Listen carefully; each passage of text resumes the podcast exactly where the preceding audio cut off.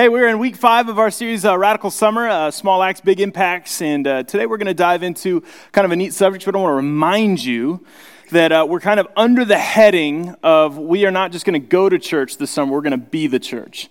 And we're not just going to go to church, we're going to be the church. And so everything we're going to talk about, I want you to kind of put it underneath that filter. That's the idea, that's kind of the, the big motivating factor to what we're kind of diving into because we believe it's really easy sometimes, especially when you've been doing lots of fun things like going to the lake and camping and hanging out. You're going to blow stuff up this week. Some of you just don't blow yourselves up. And you go to Red, White, and Boom and you have a great time, and you come in and you're tired. All right? And you're just like, oh, we made it. We did it. We checked it off the list. All right? And so the goal actually is to this radical idea of actually not just coming or, be, or going to church, but actually being the church. Hey, it's my squad up here. It's my squad. I, I, play video games. All right, some of y'all just checked out. That's all right. All right, I play this game called Fortnite. This is my squad right here. All right, we've been running some squads. I'm so proud of y'all in the front row. You think I have something to say, don't you? You might be right. cool. It's good to see you. Sorry, ADD. All right, we're back. We're back. Now, here's the thing. Today, we're going to talk about uh, kind of a subject that for me uh, is close to my heart uh, because it's something that kind of got me into the position I am, as well as I think it grew my understanding of what faith is all about and what following Jesus is all about. And so, for some of you in this room, you may have got drugged to church. You're here with just family. You, you had a family reunion. We're like, we go to church, and you got here, and you, you don't even know.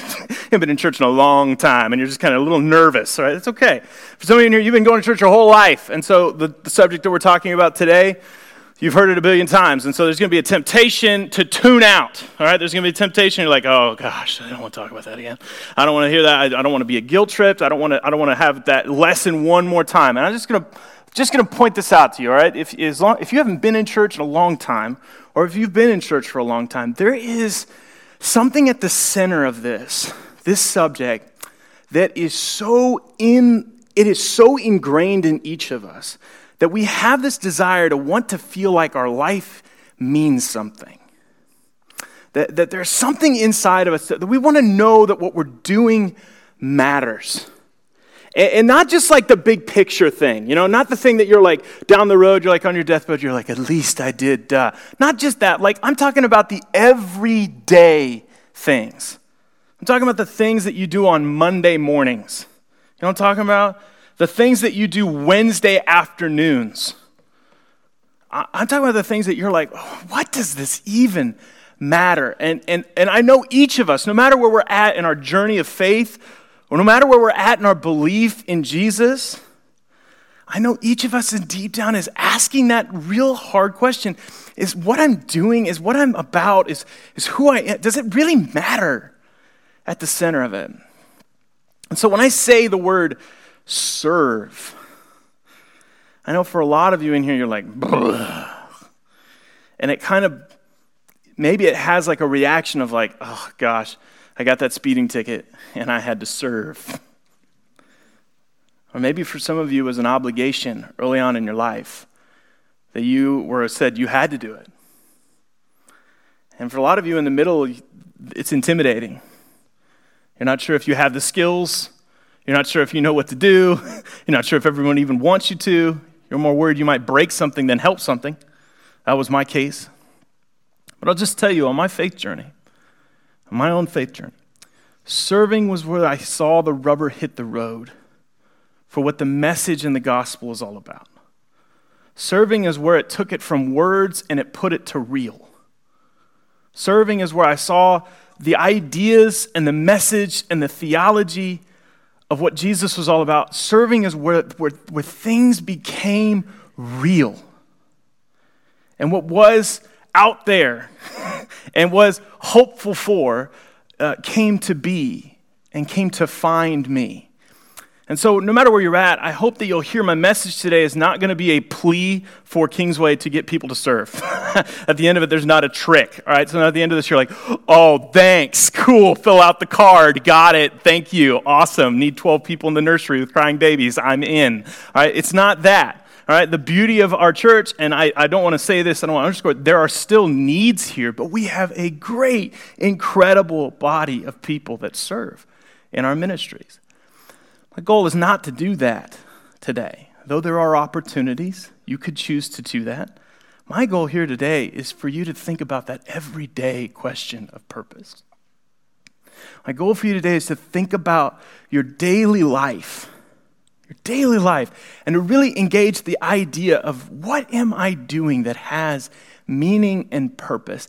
And maybe, just maybe, we may find out that there's something wrapped up in this idea of serve that is not a one month thing, one time a month thing, or one time a year thing, or a weekend that we all do it together, but maybe it's something tied into a greater role and a larger purpose on a smaller scale. Maybe, maybe this idea is something that you and I are supposed to play a small role in a greater purpose on a greater scale, but it's a small role. It's a small act. So let's just talk about it. Can we just start there? All right? Let's start there, but let's dive into Jesus. All right, that's where I like to start. And I want to I want to point you to a story that Jesus, and a story, an account, because I say story and then you guys go, oh, it's cool, it's a little fairy tale. No, no, no. It's an account. And it, it's something that we have that John wrote in one of the four basically accounts of Jesus' life. It's the fourth gospel, Matthew, Mark, Luke, and John. It's probably like the second oldest account. Mark's probably just a little bit earlier, but John's is really early, and John's is intentional in the gospel that he wrote, in the message that he wrote, in the account that he writes down, because he had a under, I mean, just an under appreciation for the God, or I should say, an over appreciation, gosh, under, over appreciation for how God felt about him. In fact, he, he says that he is the one that God loved. He is the one that Jesus loved. That's the way he describes himself in the book, which is just an incredible thing. He doesn't use his name, he uses the description of how he feels like Jesus felt about him. And so, in the center of this, this, this letter, this account, is chapter 13. And it's this amazing event that happens with his disciples. Now, Jesus has been traveling, healing. He's been laying out his kingdom work. He's been laying out his kingdom message. And he now is preparing for kind of the final stages before he's going to the cross. And of course, we have the uh, awesome ability to be able to look back and know what was going on. And if you've ever watched a movie twice, it's a lot easier to pick up on things after you've seen the ending. And so they don't have that. And so let's just give them a little bit of grace when we read these accounts because we're reading in real time what's really happening. And this is one of those events that when you, when you hear it and, you, and you, under, you, you get it, like it should click with you. When you know the cross is in the background, when you know the empty tomb is coming, when you realize the sacrifice, the blood that we just said, when you realize what's going on big picture wise, of what Jesus' message in life is really all about. It, it clicks. But I want you to see how small this event is, how small it is. I want you to feel how mundane it feels almost, but how big of an impact and how much of a larger of a picture it's playing a role in. All right, so here it is. Now that I've built it all up, I'm sure it'll underdeliver, but we're going to try it together. All right, John 13. It was just before Passover, which is the largest celebration. This idea of them being rescued out of Egypt. This Passover meal was a celebration of that salvation that had come through Moses. So cool. Jesus knew that the hour had come for him to leave this world and to go to the Father. And having loved his own who are in the world, he loved them to the end. That is so cool. You know, basically, what he said right there is, I love these people. I love these people that I've surrounded myself with. Oh man, these guys are amazing. Amazing. So cool. He's like, I like them. I love them. The, the, me, the evening meal was in progress, and the devil had already prompted Judas, the son of uh, Simon the Iscariot, to betray Jesus. So this is getting real close, all right, to the end. Real close. So you know this when you have a little bit of time left, what do you do? You just kind of lollygag around, or you do really significant things if you had just a few minutes, right? You better be focused. So, what's coming next better be pretty important. If Jesus knew what was coming, Jesus knew that the Father had put all things under his power. Ooh, he knew this, man. There's a whole other section in here. I don't have the time to go about this, but the idea that Jesus grew in his understanding of who he was, and you think about that for a little bit. Does a baby know who he is when he's born? Just think about that for a little. That'll blow your mind. It's okay. We can talk about that more later. But here's the idea He grew in his understanding. He knew that the Father had put all things under his power and that he had come from God and was going to return to him. His faith is solid. He knows what's coming. The biggest so in this whole section right here. So, so, what led him to do what he's about to do is his understanding of who he is and why God put him right where he was. And just to remind you of who he is, he is God, and he is there to die to save the world and resurrect, defeating the power of death. So, out of that identity, what does he do? He got up from the meal, he took off his outer clothing, wrapped a towel around his waist. Now, pause. Go back to that real quick. Think of this. This is such beautiful symbolism. John's recording this, and you can tell when he's writing this, he's, he's realizing Jesus knew exactly who he was. He knew that he had been given this incredible honor. He knew that he was secure and that God was going to bring him. And he knew all that. And then he takes off this outer garment and he wraps this towel around his waist. This is symbolism. He is removing his status in front of them. He's removing his place of station as their teacher. He is stepping out of the privilege of his position and he is humbling himself right in front of them to the lowest position of the house. You just you play this in your mind. This is what Jesus did when he came. It's just symbolism. It's beautiful. It's like, I know who I am. I know why God sent me. And I am here with a message. I love these people. So he gives them symbolism. He gives this incredible thing. Takes the garment off, lowers himself. Now, what the heck is going on here? Because we don't wash people's feet. Go to the next verse. Because this is what ends up happening. After that, he poured the water into a basin and he began to wash his disciples' feet, drying them with a towel and then wrapped around him, that he had wrapped around him. Now, pause. How many in here wash someone else's feet outside of some sort of religious ceremony in a church? Okay, was not a single hand. I was going to ask what the context would be. I don't want to. Like, what in the heck? So it, it, this is totally weird, right? We read this now. If you grew up in the church, this isn't weird right? If you grew up in the church, if you didn't grow up in the church, you're reading that going, what? Just imagine you invite some neighbors over this week. Just invite them over. Don't explain anything. Take your shirt off, wrap a towel around your waist, go pour a basin of water, and just go underneath the table. just think about that for a minute, all right? We like to just pretend like this just makes sense when we read it. It's context, all right? Now, back then, they only had one speed, and that was the horsepower, all right? Single horse, single camel, single donkey, and two pairs of shoes, or one pair of shoes, two, two feet, all right? That was the only thing they had for transportation. So they wore open toed shoes. And there was no like, hey, let's have all the camels poop on the right side of the road. Let's have all the donkeys poop on the left. And, you know, let's just clean, keep the roads clear. All right? No, this was, it's free for all. All right? There was no little plastic baggies for them to just take it and just, you know, there was none of that. And I know that's gross, but I want you to, I want this to stick in your mind of what's actually being done here. There's dung here. All right?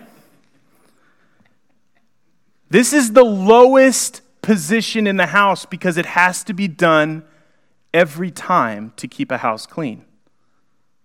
You have to wash your feet. You, you, you know the rules when you grew up, right? Take your shoes off at the front, go wash your hands before you eat, right? This is that style of thing. And if you were of a station or of a privilege, you would actually have a person who would wash your feet. But that was even a high station. There was a lot of times there was just your own basin and your own towel that you had to take care of yourself. And the reason was because they didn't sit at a table like this. All right? I wish I had a chair. I should have thought about this. Hey, I'm going to steal this. All right? They didn't sit this. This is me ad libbing, you're with me.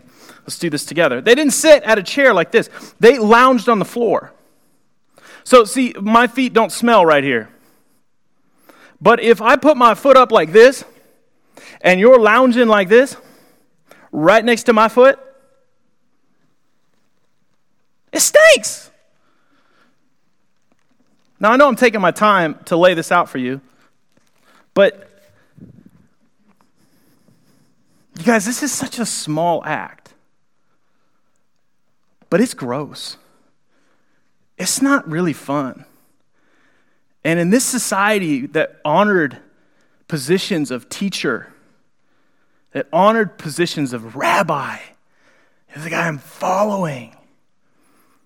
And this place that saw those that had earned their station to keep it, to hold it, to be elevated, this was crazy. Crazy. All right, keep going. He came to Simon Peter. So here's where this starts to point out. Simon Peter said, Lord, are you going to wash my feet? Don't touch me. I mean, in here freak out if I wanted to wash your feet? Just be honest, be honest, all right? You're freaking out right now. You're like, don't touch my feet. Lord, are you going to wash my feet? Verse 7. Jesus replied, You don't realize now what I'm doing, but later you will understand. Verse 8. Oh, I'm sorry, we're going to jump to verse 12 because Peter gets angry. All right? Peter has the response that Peter always does. If you have not grown up in church, let me tell you right now, Peter is your man. You would love Peter. And if you grew up in church, you relate to him a lot, don't you? Peter says all the things that you're like, oh, you're an idiot. Because the very next thing Peter says, he says, uh, all right, all right, if you're going to wash my feet, wash my hands, wash my head, wash my whole body. All right? Why would Peter say that? Peter's saying that because he's thinking this is a ritual cleaning. He's thinking this is a Jewish ceremony, that Jesus is bringing in a new Jewish thing. And so he's like, oh, okay, so this is like preparing for the meal. I need to be fully clean. And Jesus is over there going, face palm. Oh my gosh. Really? You're not picking up on what I'm putting down. This is totally new. This is just about me. This is something completely different. Verse 12, we pick up the story, and this is what he says. When he had finished washing their feet, he put on his clothes and returned to his place. And he said, This, do you understand what I've done for you? He asked them. Jesus loves to ask questions that point out that they have no clue. You call me teacher and Lord, and rightly so, for that is what I am. He is confirming to them his identity. Now that I am your Lord and teacher and have what? Washed your feet. You also, you also should wash one another's feet. So here's what we're going to do we're going to just have basins along the aisles, and everybody's going to wash. Everybody freaking out? you two should wash each other's feet. Now, at this point, if it's literal, we're in trouble, right? Because nobody in here is like excited about that. But if this is something of greater significance, maybe the symbolism of what's going on in here is something we need to pay attention to. So, what's he say next? I have set you an example that you should do as I have done for you. I have set an example that you should do as I have done. Very truly, I tell you, no servant is greater than his master, nor is a messenger greater than the one who has sent him. Whew. Pause real quick. If Jesus is about to take off, what's the first question when Jesus leaves? Who's in charge? Isn't that the first question when Jesus leaves? Who's in charge? And guess what he's saying right now? I still am. Don't forget it. I'm still in charge. No one's greater. Now that you know these things, you will be blessed if you do them. Now, let me just point out I know we took time to walk through that. I know for some of you that was totally new, and for some of you that was like review, all right? But look, there is something that happens in this text. Just three little things I'm going to point out. They're not going to be on the screen. Jesus loved these people, he lowered his station to serve them, and then called them to do the same. He loved them, he lowered his station to serve them, and then he called them to do the same. Called them to do the same. I want you to think about this. Being the church means being an active example of love. Being the church is a call to be an active example of love.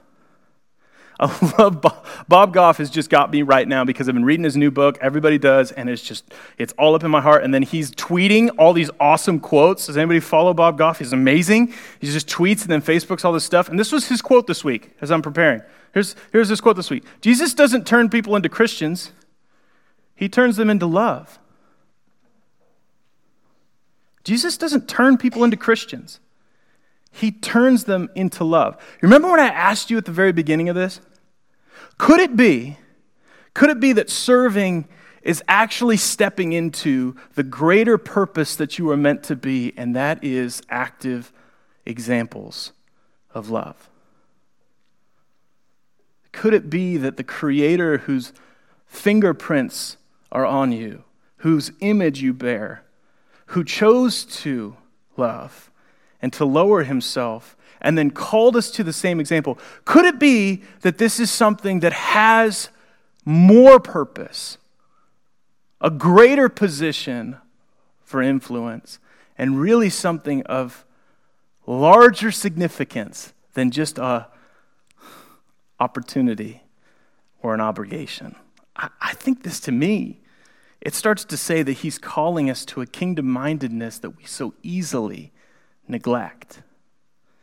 Because I'll love if it's convenient, and I'll love if I feel it. But I don't know if I'll love if it costs. And I don't know if I'll love if I don't see the outcome. And I don't know if I'll love if I don't get love back. But maybe that's not the type of love that God's talking about.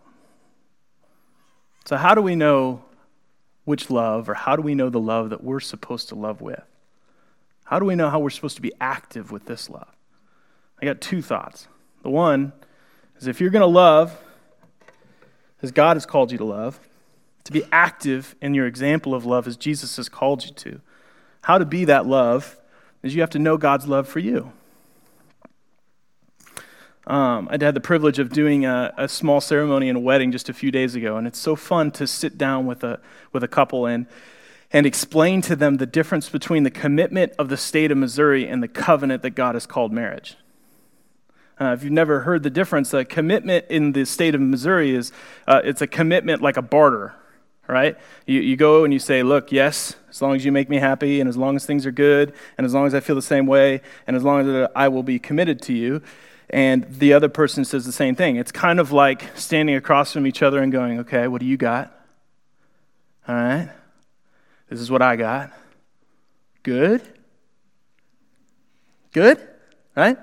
The, the problem is, and this is crazy for my mind to think about this, I was looking at this research the other day, just at an anatomic level, all right, just, just talk about science here for a second. Some of you can't talk about science in church. Yes, you can, all right? Your cells renew every seven to 10 years. Did you know that? Did you know just at an anatomic level, you are not the person you were seven to 10 years ago? Literally, your body has rebuilt itself in seven to 10 years. And if you've been married longer than 10 minutes, all right, you change. And things, things change. Life change. Feelings change. Commitment levels can even change. And so the difference between commitment and covenant is a covenant is a 100% offering of yourself to another person. Good, bad, and ugly. you say this I give you everything that I have forever, and I will do everything I can to love you in myself for you forever. Now, that's super simplified, incredibly simplified. Because what ends up happening, right, is the other person goes 100 100, right? Commitment's 50 50, covenant's 100 100. The other person goes, I am in 100%, right? I'm in 100%. The problem is what? Sometimes we don't give 100% back in marriage. Those of you in single out here, let me just, let me just look. Marriage is amazing and is an incredible gift, but it is really hard. It is not easy. Because it's, a lot of times when I say that, uh, what, uh, what we like to think is that the, the person I'm married to is difficult. That's, that's where my mind goes immediately because I have the best wife on the face of the planet. And anytime my mind one, runs there, I'm like, yeah, that's the problem, Trevor. She's the problem. You idiot. because what ends up happening is my attempts to give 100% fall short. Fall short of even being the 50% that the Missouri would want me to give fall short of my mind wondering, fall short of giving selflessly and being available. They fall short. And, and though it's 100% of what I have, it's still not enough. It's not. But yet, that's what marriage is because the other person offers that back. Hopefully. Hopefully. In a perfect covenant. Yes. That's why a covenant is different than a commitment. Because when things get rough, the God who says he has a covenant with you and that you are his bride doesn't give up on you when you can give nothing. Because he loves you and he comes after you and he's not done seeking you. He is relentless, reckless. He is giving a hundred percent to keep hold of you. He is absolutely for you and wants nothing but the best for you. And we like to see it like a commitment sometimes God's love. As long as I get myself right, as long as I stop doing this, as long as I start doing this, and whew, figure it out. And that could not be further from the truth. You are invited to give 100% of yourself, scars, warts, and all, right now to God because He is 100% committed to you. That's how God loves. And that's how God feels about you and me. And whether you're single, you're married, rest in that. If your marriage is falling to pieces and it feels like it's breaking apart around you, rest in the love and the covenant that your Father has with you. He will not forsake you, He will not leave you, He is with you. And if you're single and you're crying out, and it is the, it is the thing that you want to experience, to have, rest in the thought that your Heavenly Father is 100% committed to you, that He is for you, that He wants the best for you, that He thinks you're worth it, He sees you as beautiful, valuable, and 100% accepted. Paul says it like this. And I just, this verse is like, this is like some of my favorite verses that Paul writes because he's trying to explain this love to some people that are having a hard time getting it. And this is his words. I just tried to use this imagery, but listen to what, listen to what Paul says. It's probably one of my favorite sections of Scripture. For this reason, I kneel before the Father, from whom every family on heaven and earth, no matter how broken, no matter how distant, no matter how perfect, Every family on heaven and earth derives its name. I pray that out of his glorious riches, he may strengthen you with an inner power, with power through his Holy Spirit in the innermost being. To do what? To do what, Paul? What would he strengthen us for? So that Christ may dwell in your hearts through faith. So that Jesus would get in? That's what you're calling for? Strength so that Jesus would get in, so this would be real? That's it? And I pray that you being rooted and established, rooted. You draw everything from all your nutrients, all your strength, all your courage, all your self image, all your power to move in this world and established and made power together with all the Lord's holy people, with all the people that have re- recognized this, all the people that have experienced this, all the people that know and have seen it be true, to grasp how wide, how long, how deep, and how high is the love of Christ And to know this love, even in the darkest moments, even in the most broken times. And even when you feel like celebrating and acting like something else is more, more important, this is still true. That surpasses all knowledge. You may be filled to the full measure. And I can't even say it anything bigger, so I'm just going to go say the full measure of God. Something huge. Something beyond your understanding. That is, that is Paul's cry to the church in Ephesus, and that is my cry for you. Because that does something to you. That awakens something in you. That, that just that tells me something is important that I have, that I am, that my Father and my God and my Savior loved me, and felt that way about me. Second one, if we're going to love, be active examples of love. If that's what we're going to be as the church. We have to follow Jesus' example. Follow Jesus' example. I know these are super, super simple, but follow Jesus' examples. It was alluded to in John, but let me just show you Paul's reflection on what he experiences, recognizing that Jesus died for us. Notice the imagery that we read in John 13 pop up in this imagery that, that Paul says in Ephesians chapter, or I'm sorry, in Philippians chapter 2. Watch this. So cool. Therefore, if you have any commitment from being united with Christ, if you have felt that love, if you experienced that love, if it's come into you and you recognize that love, any commitment, if you have any comfort from his love, if you have any sharing in the Spirit, any tenderness or compassion, what are we supposed to do, Paul? Tell us. Then make my joy complete by being like minded, having the same love, being one in spirit and in mind. What is that mind? What is that spirit? Paul, tell me, tell me, tell me, what does it look like? Do nothing out of selfish ambition or vain conceit. Rather, in humility, value others greater than yourself, oh, above yourself. I don't want to do it. Not looking to your own interests, but to each of you, to the interests of others. My wife and I can't even pick a restaurant. How am I supposed to do this with no people I don't even know? It's tough.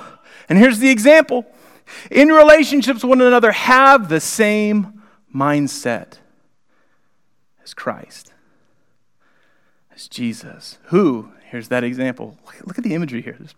Paul gets it. Who, being in the very nature of God, did not consider equality with God something to be used to his advantage. Remember, he recognized, I am God's. Ooh, I'm God. I've been positioned here. There's faithful. And what does he do in the very? So he takes off the robe and he wraps the towel and he gets on his knees. And rather, he made himself nothing by taking on the very nature of a servant, being made in human likeness, and found in appearance as a man. He humbled himself by being obedient not to wash feet, no, something greater, something bigger. He was obedient to the Father's will of love for us, even to death, and death on a cross.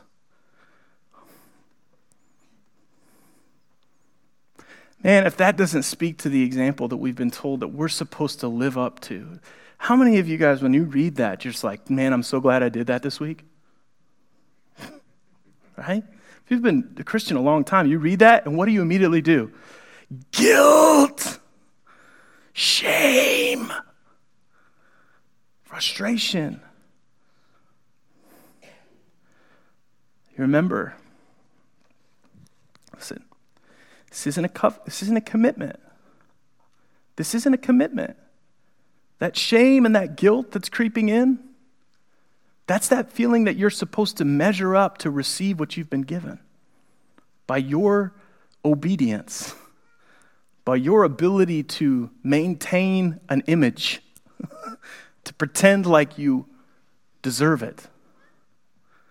And Jesus' example is not to love the people that loved him, and it's not to love the perfect ones.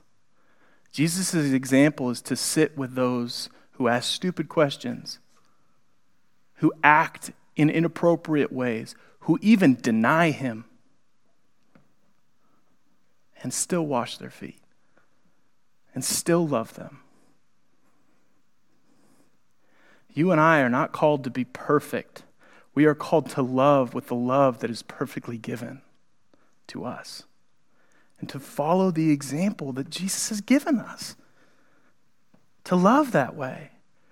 Not because it earns us some sort of station, not because it gives us something of, of clout that we can one day deserve what we've been given, but to receive and then fully reflect what already is inside of us. To reflect the love that we have been given and shared and made in the image of. Maybe serving, maybe serving has a larger role than obligation. Maybe serving actually has something of destiny and identity and true purpose wrapped up in it. What if? What if being the church isn't an obligation to serve? What if it's an opportunity to be love? What if the church, being the church, isn't about an obligation to serve? What if, what if being the church is actually an opportunity to be love? What if we saw service as something that you and I go, no, not shame and guilt for salvation, but an opportunity to reflect the kingdom that we're a part of? What if we saw it not as something that we have to do to maintain a relationship, but we saw it as a reflection of the relationship that we're already in with our Heavenly Father? An opportunity to reflect the love that we've been given. Now, whenever I say these, I, I want you to know I, I say these points and I convict myself. And I go, wow. And if you haven't been in church for a long time, you're like, so these Christians are supposed to be serving people? Where's that going on? And I'm tempted to play the same game in my own, my own heart. I'll just tell you this right now. I get paid to do this, you guys. And it's tempting sometimes to just check the box that I serve just is. And I know for some of you in here, you served at one point in your life and you were good at it. And then you went, I think I've done my duty. I think I've checked that box. And for some of you in here, you don't think you're ready yet. You're not holy enough. You don't know enough Bible yet. You don't know the biblical words, right? Something, I say something like hermeneutics, and you just go, I'm done. and that's okay. You start somewhere. Years ago, one of uh, the first series that I ever preached, I, I, I talked about this concept of serving. And uh, some of you might have even been here. And I, I, used one small thing that God was using in my own heart to demonstrate how this isn't some massive act that's a part of some great change that normally service is. It's actually a daily reminder of who I am that service should be. The church should be daily reminded. And I used an example that was kind of silly, but it's something that stuck with me, and I wanted to just remind you of it. Uh, you remember when Walmart uh, first started, they had uh, these little things in the parking lot that everybody kind of banged each other's cars with. Do you remember those little, what are those called, grocery, grocery carts? You remember these? You know, they just kind of blow around the parking lot, bang into everything. And I read an article about how supermarkets, when they first put these in, they didn't even have a role for the people to bring the shopping carts in from the parking lot because people would just bring them back. But then they came up with this idea that maybe we should just put these things out in the parking lot so people can't even walk the distance from their car back into the shopping mart. So let's just put them all the places. And then what ended up happening is they put those out there, but there wasn't enough of them. So then people just kind of fill a parking spot. Is there anything that ticks anybody off more than that?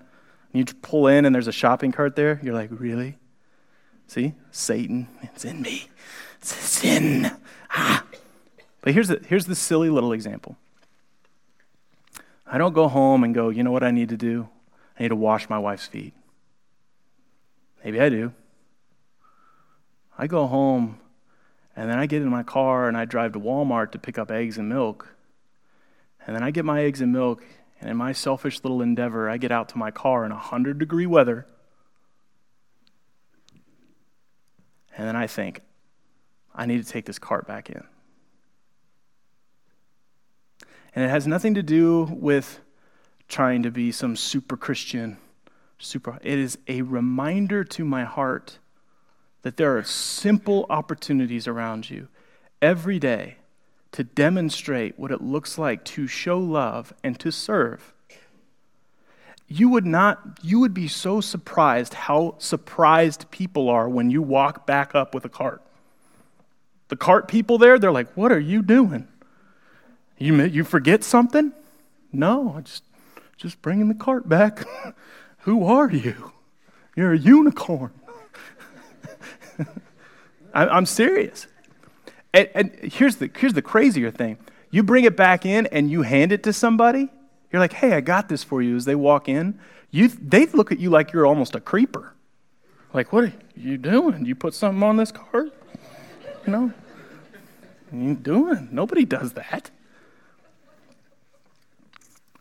Listen, I, am not trying to compare myself to Jesus by any means, all right? Y'all know that's not true, all right? But Jesus looked plenty silly. And Jesus looked way out of character, and it was way below what he saw himself, what everybody else saw himself as taking on a position to serve. But I promise you, when he took that outer garment off and he wrapped that towel around his waist and he got it on, on his knees and he washed those people's, his disciples' feet, not one of them in that room doubted that he loved them. Not one of them. They might not understood, they might thought he's a little weird. But not one of them doubted that he cared deeply about him. Listen, all I want you to do is I want you to look at your life. I want, to look, I want you to look right where you're at, and I want you to find a place that is a shopping cart for you. Maybe it's the recycling bin at your work that is always full, and everybody's just shoving as much of that paper right next to the printer, and nobody wants to take it out, and you're going to be the one, all right? Maybe you're at home, and it's that stupid set of Legos that those kids pull out every day, and it's a landmine at night. And then you and everybody in that house plays a game of who's going to pick it up first. Maybe it's the lady next to you that needs her lawn mowed. Maybe it's just you have an umbrella and someone forgot theirs at the supermarket and you make one extra trip to keep somebody dry.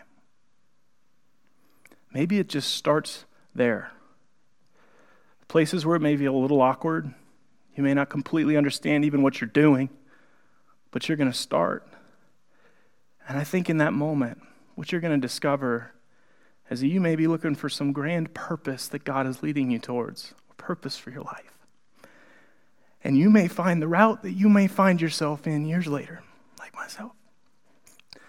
Started by showing up and just serving in the simplest ways, actively being faithful with the things that were right in front of you. And little by little, day by day, God grows his love in your heart. God shows his example of Jesus to be still true about you, and he reveals that he has greater things for you to be a part of. And it starts with simple acts of love, active love, serving the people around you to discover a greater purpose. Don't just go to church this summer, be the church, an active example of love.